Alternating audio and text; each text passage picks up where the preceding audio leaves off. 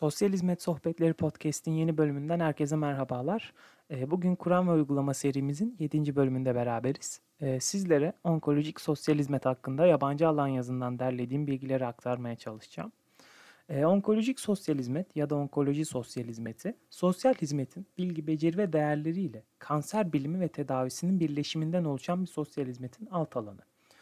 Bu nedenle de onkolojik sosyal hizmet uygulamalarında Başarı ve etkinlik hem sosyal hizmetin bilgi, beceri ve değerleri hem de kanser bilimi ve tedavisi hakkında profesyonel bilgi gereksinimine ihtiyaç duyar.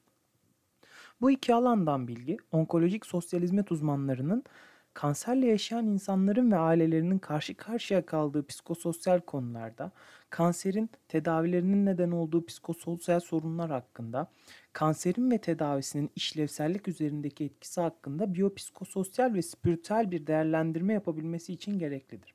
Yani kanser bilimini anlamak, onkoloji sosyal hizmet uzmanlarının hastalar, aileleri ve diğer sağlık profesyonelleriyle yaptığı müdahalelerin etkililiği için kritik bir öneme sahip. Bu nedenle ben de onkolojik sosyal hizmetten önce kanserin ne olduğu, tedavisinin neler olduğunu e, paylaşarak başlamak isterim. E, ben gerçekten e, biyolojiyi hiç sevmiyorum. Ancak onkolojik sosyal hizmeti anlamak için az önce de söylediğim üzere kanserin ve tedavisinin dinamiklerini gerçekten iyi bilmek lazım. E, ben en son 10 yıl önce biyoloji dersi görmüş birisi olarak süreci kendi anlayabileceğim e, düzeye indirgemeye çalıştım. E, oldukça basitleşti e, zaten ben anlayabiliyorsam biyoloji bilgisi hiç olmayan birisi de aşağı yukarı anlayabilecektir. Hiç biyoloji bilgim yok denebilecek gibi. Evet, e, kanser terimi ve kanser tedavisinin çehresi özellikle 2. Dünya Savaşı'ndan bu yana bilimsel ve toplumsal e, değişimler, ilerlemeler neticesinde de bir hayli değişiyor. Önleme, erken teşhis ve tedavi konusundaki ilerlemeler önceleri kesin ölüm olarak e, görülen bu hastalığa dair aslında iyileşme, başarı umutlarını da beslemiş. Geçen yaklaşık 75 yıl içinde ilerlemeler kanserden sağ kalımı ve onkoloji tanılı hasta ve ailelerinin yaşam kalitelerini önemli ölçüde artırıyor. E tabi biz sosyal hizmet uzmanlarının da aşina olduğu üzere çözümler yeni sorunlar, değişen sorunlar getiriyor. Bu konuya değineceğiz. E, kanserle başlamak istiyorum. Kanser, genetik programlaması veya mikro ortamı hücrelerin yanlış davranmasına izin veren çok küçük bir alanda çok fazla hücre olması nedeniyle ters giden vücut hücresi büyümesi için kullanılan bir terim. Yani e, bir yerde orada çeşitli nedenlerle vücudun bir organında orada çeşitli nedenlerle e, hücreler fazla büyüyor, çoğalıyor. E, büyüyen kanser hücreleri vücudun geri kalanından enerjiyi çalarak yorgunluğa ve organ sistemlerinin e, benzetme daha hata olmaz kapanmasına ve arızalanmasına neden oluyor aslında. E, kanserin bilim aksini bizlere göstermeden önce belirli bir alanın sorunu olduğunu e, palpe edilen, görünen alanla sınırlı lokal bir e, mesele olduğunu düşünüyorduk. Ama e, kanser olduğu bölge haricinde de e, vücudu olumsuz etkileyen bir durum. Yani e, karaciğerde bulunan kanser e, sadece karaciğeri etkilemiyor. Nasıl yani? E, tümördeki yani kanserdeki hücreler çoğaldıkça kendi atık ürünlerini salıyor. E, kan dolaşımındaki oksijeni ve besinleri tüketiyor. Vasküler sistemin yani dolaşım sisteminin yüksek basıncı hücreleri kendi seline çekiyor. Kanser hücrelerini vücudun orijinal lokustan uzak bölgelerine ulaştırıyor. E, eş zamanlı olarak e, lenf düğümlerindeki doğal atık toplama sistemi de kanser hücrelerini kapalı sistemde hapsediyor ve bu kapalı sistemde adeta e, bitki seraları gibi e, kanserin büyümesine e, neden oluyor. Kanserin başladığı aynı bölgede büyüdüğü yerel büyüme deniyor. Kan dolaşımında vücuda yayıldığı hematojen yayılma deniyor ve kan kaynağından ayrı bir kapalı filtrasyon döngüsü olarak lenfatik sisteme girdiği kabul ediliyor. Yani üç unsuru var. Cerrahi ve radyasyon terapisi yerel olarak kanser büyümesini kontrol etmeye yardımcı oluyor. E, antimetabolik ilaçlar yani kemoterapi e, dediğimiz kan dolaşımında taşınan zararlı birikintileri yok etmek işlevini üstleniyor. E, vücudun geniş kapsamlı bölgelerine e, taşınıyor bu amaçla. Lenf bezlerinden yayılan kanser cerrahi müdahale veya kemoterapi ile kontrol altına alınabiliyor. Bugün kanser büyüdükçe kan dolaşımı yoluyla salınan proteinlerin, sitokinlerin e, sistem boyunca dolaştığını ve kilo kaybı, yorgunluk, bilişsel bozukluk, kötüleşen ağrı, mide bulantısı gibi e, aslında kanserle e, oldukça özdeşleşmiş rahatsızlıklara e, neden olduğunu, semptomlara neden olduğunu biliyoruz. E, kanserin tedavisine bir de e, bakmak lazım. Fizyolojik mekanizmaları göz önünde bulunar, bulundurarak kanser tedavisi orijinal kanseri ortadan kaldırarak bir bütün olarak vücuttaki tümör yükünü azaltmaya, görülemeyecek kadar küçük kalan hücreler olursa da kalırsa da komşu dokuları sterilize etmeye ve yeni tümörler büyümeden onları caydırmak için vücuttan e, vücuda ulaşmaya odaklanıyor. Görünüşte rastgele olmasına rağmen belirli bir kanser türünün nerede büyüyebileceğini tahmin etmek için e, yılların bilim, bilimsel birikimiyle birçok öngörülebilir model var aslında. Teşhis çalışması biyopside belirli bir büyümenin görünüşü veya kimyasal parmak izi nedeniyle e, kötü huylu olduğunu tespit ediyor. Diğer organ sistemlerini araştırarak bir hastalık kapsamı ve evreleme çalışması, görüntüleme çalışmaları yoluyla kanserin olası yayılma noktalarındaki varlığını gösteriyor. Ardından e, tabi saptandı, teşhis konuldu, tedavi geliyor. E, yakın zamana kadar tümör yükünün azaltılması ilkesinin rehberliğinde cerrahi müdahale önce gelmiş. E, günümüzde ama tabii ki artık e, farklılaşmalarla birlikte ilk tümörü fizyolojik olarak devre dışı bırakmak, boyutunu küçültmek ve çevredeki dokularda büyümeyi engellemek için önce kemoterapi e, ve veya radyasyon terapisini içeren tedaviler öncelik alabiliyor. E, tabii ki bu durum e, kanserin türü, çeşidi vesaire bunlardan oldukça etkileniyordur. Spesifik tedavi bakış açıları elbette vardır. E, kemoterapi, kemoterapi diyoruz. Nedir bu kemoterapi? İkinci Dünya Savaşı'ndan sonra hardal gazının kanserli büyümeyi yavaşlatmak için kullanılmasından bu yana e, kemoterapinin uzun yol kat ettiği söyleniyor. Kemoterapi ilaçları kanserin metabolik ürünlerini yolda durdurmak amacıyla çalışıyorlar. Hücre duvarlarını yok ederek hatalı genetik bilgiyi çekirdekteki hücresel yuvasından çıkarıyorlar ve kanser genlerinin gelecek nesil hücrelere yani üretilecek e, hücrelere geçmesini engellemek amacı taşıyorlar. Kemoterapi kanserin orijinal tümör bölgesindeki ve kanserin geniş kapsamlı metastatik bölgelere yayıldığı vücudun diğer kısımlarındaki kanser hücrelerini etkisiz hale getiriyor. Ee, eski geleneksel kemoterapiler hem kanser hem de kanser olmayan hücrelerin büyümesini etkiliyormuş. Ancak e, hızla çoğalan hücrelere de zarar veriyor. Kanser hücreleriyle beraber ağız ve yemek borusu hücreleri, saç ve deri hücreleri, tırnaklı dokular gibi e, hücrelere de yani zarar veriyor.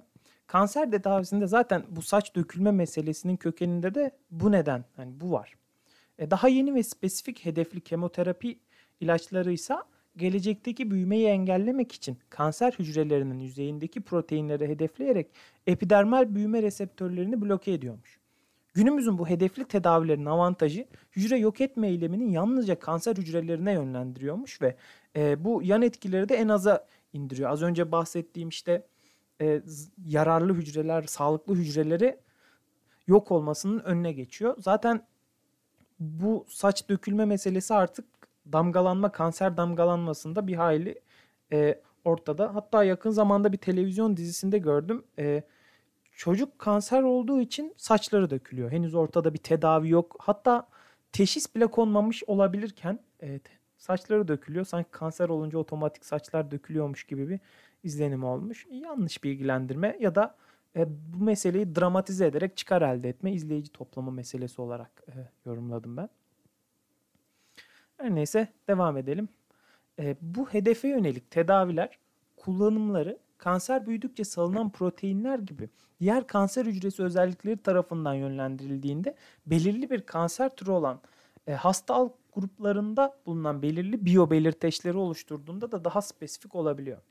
E, son zamanlarda tanıtılan e, kemoterapiler oksijen veya besinler olmadan gelişmeyen kanserin kan akışını keserek hücre büyümesini bloke ediyor. Yani e, bu 2015'te e, hazırlanmış bir makaleden bunu okudum. E, gerçekten çok umut verici olarak e, henüz eksperimental, deneysel boyutta olsa da pek çok şeye son verecek gözüyle bakılan ve inanılmaz bütçeleri olan bir çalışma. E, bu kanser alanında gerçekten devasa bütçeler ayrıldığını görüyorum. Bu yeni teknolojiler baktığımızda e, belirli bir hastanın kanserinin spesifik anatomik, fizyolojik veya genetik profillerine dayalı olarak optimum tedaviyi yönlendirmeye yardımcı oluyor. E, bu eğilimin bugün bildiğimiz şekliyle kanser tedavisinde ben devrim yaratacağını düşünüyorum. Çünkü e, gelişim aslında biriciklikle sağlanıyor. Yani önceleri tek tip bir kanser olduğuna hatta bir ara kanser virüsünün varlığına e, o konuya da değineceğim kısaca düşünülüyormuş. Kanserin bulaşıcı olduğuna e, yönelik bir inanç varmış. E, tabii ki özelleştiğinde organlarda olduğunda çeşitleri fark edildiğinde tedavi ilerliyor. Artık daha da spesifikleşecek. Özel biyobelirteçlere bakılarak tedaviler uygulanacak. Gerçekten bu kanserin sonunu getirebileceğini düşünmeye başladım. Evet, e, radyoterapiye yani radyasyon terapisine, ışın tedavisine bu isimlerle anılıyor. Bakalım. E, aslında radyoterapiyi uzun uzadıya anlatmama gerek yok. Radyasyon verilerek kanserli hücrelerin e, yok etmek amacının güdüldüğü bir teknoloji. Ama bunda da gelişen teknolojiyle birlikte bir devrim söz konusu. E, optimize edilmiş bilgisayar destekli radyasyon daha kısa ve daha odaklanmış bir şekilde verilirken bu durum aslında e, günümüzde hastaların e, radyasyon terapi merkezine sık sık gidip gelmesinin de önüne geçiyormuş. E, yüklerini azaltıyormuş mesela. E, mesela değişik bir radyoterapi yöntemi var. E, bu teknikte e, cerrahi olarak implante edilen yani vücuda yerleştirilen radyasyon tohumları kanserden dışarıya yayılıyor vesaire. Buna da brakiterapi deniyor. Yani radyoterapi uzaktan ışın vermek olarak değil sadece cerrahi kısımları da var. E, cerrahi demişken bir de cerrahi müdahaleye bakmak istiyorum. E, cerrahi kanserli dokunun vücuttan çıkarılması aslında. E, teknoloji ve bilim kanser cerrahisinde de büyük yenilikler getirmiş. Yine bunu da uzun uzadıya anlatmama gerek yok. E, fenli bilimleri takip edenler zaten artık robotlarla, e, cerrahın kontrol ettiği robotlarla e, en ince yerlerden bile dokuların alındığını, zararlı dokuların alındığını biliyordur, tahmin ediyordur, görüyordur. E, beynin zarından milimetrelik müdahalelerle kanserleri alıyorlar. Gerçekten e, mucizevi olarak görüyorum. Şimdi yavaş yavaş kendi konumuza gelmeye başlayalım. E, tedavilerin yan etkileri bildiğiniz gibi e, onkoloji sosyal hizmeti yapanlar varsa yan etkiler konusunda da bolca muhatap oluyordur. E, her tedavi metodunun yan etkileri var. E, günümüz kanser tedavilerinin artan karmaşıklığıyla birlikte e, hastaların ve ailelerinin ihtiyaçlarının da ka- bu karmaşıklıkla arttığını kabul edebiliyoruz. E, yan etkiler olarak e, ağrı, sıvı ve tuz dengesizlikleri yaratan şiddetli bulantı ve kusma, enfeksiyonlar, anemi, kan pıhtıları gibi e, yaşamı tehdit eden durumlar. Yaşamı tehdit etmese bile ciddi anlamda yaşam kalitesini etkileyen durumlar var. Hatta eskiden bu yorgunluk ve kilo kaybının tolere edilebilir yan etkiler olduğu düşüncesi varken artık bu yan etkilerin kişilerin hayatını tehdit ettiği algısı da söz konusu, kabulü de var. E, yan etkiler deyip görmezden gelmemek lazım. Yani e, kanser tedavisi kötü huylu dokuların yanında sağlıklı dokuları da etkiliyor. Kişiler kanserden kurtulduklarında e, küçük veya büyük kalıcı etkilerle de yüzleşebiliyor sinir hasarı, kalp rahatsızlıkları, akciğer ve gastrointestinal sistemler sorunları e, bireyi kanserden kurtulan bir bireye dönüştürüyor. Aslında bu kritik bir nokta. E, bir birey var, kanser süreci var. İyileştikten sonra o kişi birey değil, kanserden kurtulan birey. Yine damgalanmaya çıkıyor aslında. E, her neyse devam edelim. E, keyifsiz bir konu gerçekten. Benim de yakınlarımdan kaybettiklerim olduğundan dolayı aslında birazcık farklı refleksiyon, refleksiyonlar yaşayabiliyor insan. E, kişilerle kanser sonrası yapılan bir nitel araştırmada tedaviden sonra hayatlarının asla aynı olmadığı e, ifade edilmiş eski kanser hastaları tarafından. E, hem fiziksel hem sosyal hem psikolojik durumlar kişiler üzerinde çok etkileyici gerçekten. E, yan etkilerden sonra e, tedaviye bir daha bakalım kanser tedavisindeki gelişmeler tedavinin aslında üstte bahsedilen işte kemoterapi, cerrahi ve radyoterapiden daha fazlasının gerektiğini de ortaya koyuyor. Nedir bu daha fazlası? E, artık kansere müdahale içinde pek çok sağlık profesyonelinin, e, ruh sağlığı profesyonelleri dahil bir ekip tarafından gerçekleştirilmesi gereken bir eylem olarak görülüyor. Yani e, kanser sadece işte vücutta bulunan e, tümörlü hücreleri öldürmek veya vesaire yok etmek şeklinde değil. Az önce de bahsettiğim gibi biyo, psikososyal ve manevi çok büyük etkileri var. Zaten onkolojik sosyal hizmetin e, temellerinden birisinde bu oluşturuyor. Aynı şekilde tıbbi sosyal hizmetin de e, kabulünü bu oluşturuyor. Tedavi iyilik hali sadece e, fiziksel değildir sonuç olarak. Onun haricinde tedaviye ulaşmada biyo, psikososyal sorunlar vardır. Bu sorunların ortadan kalkması gerekir vesaire. İster fiziksel, ister sosyal, ister psikolojik olsun kanserin hastalık ve kanserle birlikte yaşama deneyimi çeşitli disiplinlerden profesyonellerin bilgi ve beceri paylaşımını multidisipliner çalışmaya gerektirir. Zaten sosyal hizmet uzmanlarının tıbbi açıdan hasta olarak nitelendirilen kişilerin tedavisine katkıda bulunabileceğinin kabulü de yeni. Yani 20. yüzyılın başlarına denk geliyor. En genel tabirle bu tıbbi sosyal hizmet uzmanları e, hastaların ve ailelerinin hastalığa uyum sağlamasına yardımcı olmak, e, hastane sonrası bakımı planlamak, e, hastaların ve ailelerinin biyopsik şey psikososyal ihtiyaçlarını savunmak ve giderilmesinde güçlenmelerini aracılık etmek amacıyla hastane ortamında çalışıyor. E, tıbbi sosyal hizmetin alt alanı olan onkolojik sosyal hizmet de 1970'lerde kanserin özel psikososyal dinamiklerinin farkına varılmaya başlanması neticesinde ortaya çıkıyor. Onkoloji sosyal hizmet uzmanları kanserden etkilenen kişilerin karşılaştığı sorunlara yönelik duygusal, pratik ve sosyal destek sağlar. Bu sorunlar arasında kanser teşhisiyle başa çıkma, kanserle mücadelede kriz noktaları, kanserle baş etmede umudun rolü, aileye, eşlere, çocuklara, arkadaşlara ve iş yerlerine e, açıklama, sağlık sigortasına erişim, potansiyel olarak yaşamı tehdit eden bir hastalıkla yaşamanın varoluşsal ikilemleri, günlük pratik konular ve keder, kayıp, yaz e, bulunuyor. E, bu liste uzar gider. Hani e, onkoloji sosyal hizmet uzmanları hastalara ve yakınlarının problemlerini çözmelerini ve hastalıkla yaşamanın yeni normaliyle başa çıkmalarına e, yardımcı oluyor diye özetleniyor aslında. E, bunların yanında bir de onkoloji sosyal hizmet uzmanlarının hasta ve ailelerine verilen hizmetlerin yanında e, disiplinler arası eğitim ve destek programları geliştirerek ekipteki diğer sağlık profesyonellerine psikodestek sağlama meselesi de söz konusu. Yani onkolojide çalışan farklı e, disiplinlerden işte bir hemşirenin de mesela aynı durum aslında palyatifte de geçerli. Cidden örseleyici olabilir. Yani zor yaşam deneyimleri bu noktada ekip içi psikososyal destek öne çıkıyor. Aslında ben e, az önce de onkolojik sosyal hizmete kontrolsüz bir giriş yaptım. E, ama onkolojik sosyal hizmet, tıbbi sosyal hizmet öyle birkaç e, dakikada anlatılabilecek, 20-30 dakikanın içine sığdırılabilecek bir konu değil. E, oldukça geniş. Ben kısaca kanserden ve onkolojik sosyal hizmetin temel dinamiklerinden bahsetmeye çalışıyorum. E, onkolojik sosyal hizmeti anlamlandırmak, rollerini ve vazifelerinin katkılarını, gereksinimini anlamak için zaten e, kitaplar yazılıyor ki burada onları aktarmak mümkün değil. Ama ben kısaca bir de tarihçesinden bahsetmek istiyorum. Onkolojik sosyal hizmet son 40-50 yılda güçlenen, gelişen, zenginleşen ve e, sosyal hizmet gibi dinamik bir bilim ve mesleğin alt alanı olduğundan çokça değişen bir kavram.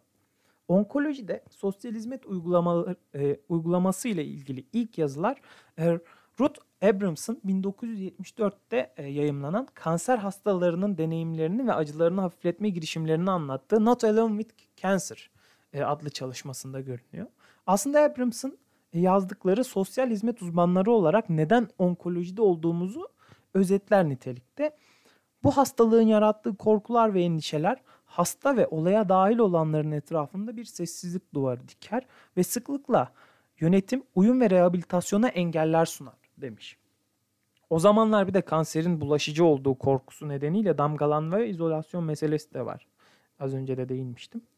Bir de çok kötü ki o zamanlar mesela uzuvları kesilen kanserli e, hastalar için protez yapımı bile gereksiz görülüyormuş. Çünkü hastaların hayatta kalma ihtimalinin olduğuna inanmıyorlarmış. Yani e, çok kötü. Yani o aslında bu bize şunu gösteriyor. O günden bugüne sistemin ne kadar insancıllaştığını vesaire. E, o zamanlar kanserin e, kayıtlardaki, e, raporlardaki e, kodu büyük C harfi. Kanser teşhisinin kodu bu. E, Avery Weissman'ın 1979'da kanser teşhisi almış kişilerin deneyimlerini ve uyum aşamalarını yazdığı Kanserle Başa Çıkma olarak Türkçesi bir eser var. E, bu kitapta hastalar için şu ifadeler geçiyor. İlk aşamada iyimser bakıyorlar. Ancak ilerleyen aşamalarda hastalığı iyileştirme veya yavaşlatma çabası başarısız olduktan sonra sağlık personeli ve hatta aileleri bile hastadan umudu kesiyor. E, bu durum terk edilme hissiyatı doğuruyor, korkular doğuruyor demiş. E, o yıllarda yazılanlara şöyle bir bakınca destek ihtiyacı, başa çıkma becerisi ve kanserin aileler üzerindeki etkisi de dahil olmak üzere kanserin insan tarafı hakkında kanser ve insan hakları anlamında nedenli bugün ilerleme kaydettiğimizi görüyoruz. E yine aynı eserde Wiseman kanser teşhisinin kanser hastası olmakla aynı şey olmadığını da belirtiyor. Yani bir damgalanma durumu var. E, kanser yani gerçekten e, bunu ben kendi yaşamımda da deneyimledim. Kanser olunca bir yakın diğer kronik hastalıklar gibi onun e, diğer kronik hastalıkların o üzerinde uyandırdığı etkiden çok daha farklı etkiler uyandırdığını gözlemliyorum hani. Tabi bu e, metinler 1970'lerin sonunda kaleme alınmış metinler. E, günümüz gelişmeleriyle birlikte kanser için tedavi seçenekleri genişledi, gelişmeye devam ediyor. Çocukluk çağı kanserleri artık çok çok çok daha başarılı şekilde tedavi ediliyor. Meme kanseri, kolon kanseri, lenfomalar ve diğer kanserlerin tedavisi ilerlemeye devam ediyor. Yan etkilerin yönetimi büyük ölçüde sağlanabiliyor artık kanserin psikolojik etkisine, e, sosyal etkisine ilişkin farkındalık da bir hayli artmış durumda. E, hastalara, ailelere eğitim ve destek hizmetleri sağlayan destek grupları kurulmuş durumda. E, bu konuda bizler e, sosyal hizmet uzmanları, psikologlar vesaire hastanelerde çeşitli hizmetler sunmakta. Savunuculuk ve toplum nezdinde bu işlere yapılan yatırımlarda artışlar söz konusu. Aslında bu durum hastaların ve ailelerinin hissettikleri izolasyonu ve damgalamayı da azaltabiliyor, azalttığını görüyoruz. E, kanser bunu da çeşitli spiritüel, e, manevi sosyal hizmet e, kayıtlarında yabancı görüyorum. Kişilerin, e, hastaların kanseri bir ölüm cezası olarak gördüklerini özellikle eskiden. Şimdi de bu ölüm cezası olarak görme olayının azaldığına ilişkin istatistikler var. Bu güzel bir olay aslında. Farklı bir güzel olay. E, çok da uzatmak istemiyorum. Onkolojik sosyal hizmete burada girersek gerçekten çıkılmayacağını fark ettim. E, zaten bildiklerimin bir kısmını da aktardığımı düşünüyorum. E, onkoloji sosyal hizmet uzmanı potansiyel veya mevcut kanser teşhislerinin etkileriyle karşı karşıya olan kişilere, ailelerine ve aslında topluma psikososyal hizmetler sunan e, bir psikososyal bakım profesyonelidir şeklinde e, onkoloji sosyal hizmet uzmanını özetlemiş olayım. Onkoloji servislerindeki sosyal hizmet uzmanlarının hastalara ve ailelerine hastalığa uyum, başa çıkma mekanizmalarına ilişkin çalışmalar, maneviyat, vedalaşma ve daha pek çok psikososyal değerlendirme ve müdahalede bulunduğunu söyleyeyim. E, bu noktada sosyal hizmetin temel değerlerinden bireyin biricikliği ilkesi doğrultusunda elbette sunulan müdahaleler ve yapılan değerlendirmelerin yaş, kültür vesaire bunlara göre değiştiğini söyleyeyim.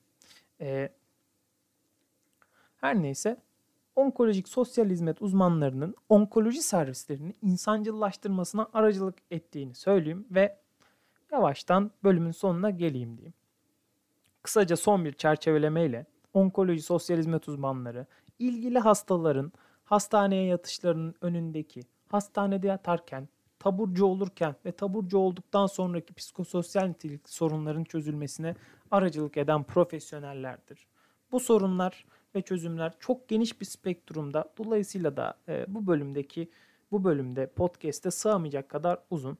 Zaten tıbbi sosyal hizmet kitapları var. Onkolojiye ayrılan bölümler var. E, onkoloji ile ilgili Türkçe kaynaklar fazlasıyla vardır. E, okunabilir. Kanser tedavisi sadece fiziksel değil. Bizler de varız. E, bu alanda daha çok çalışmalar yapmamız, daha görünür olmamız lazım diyorum. Esen kalın.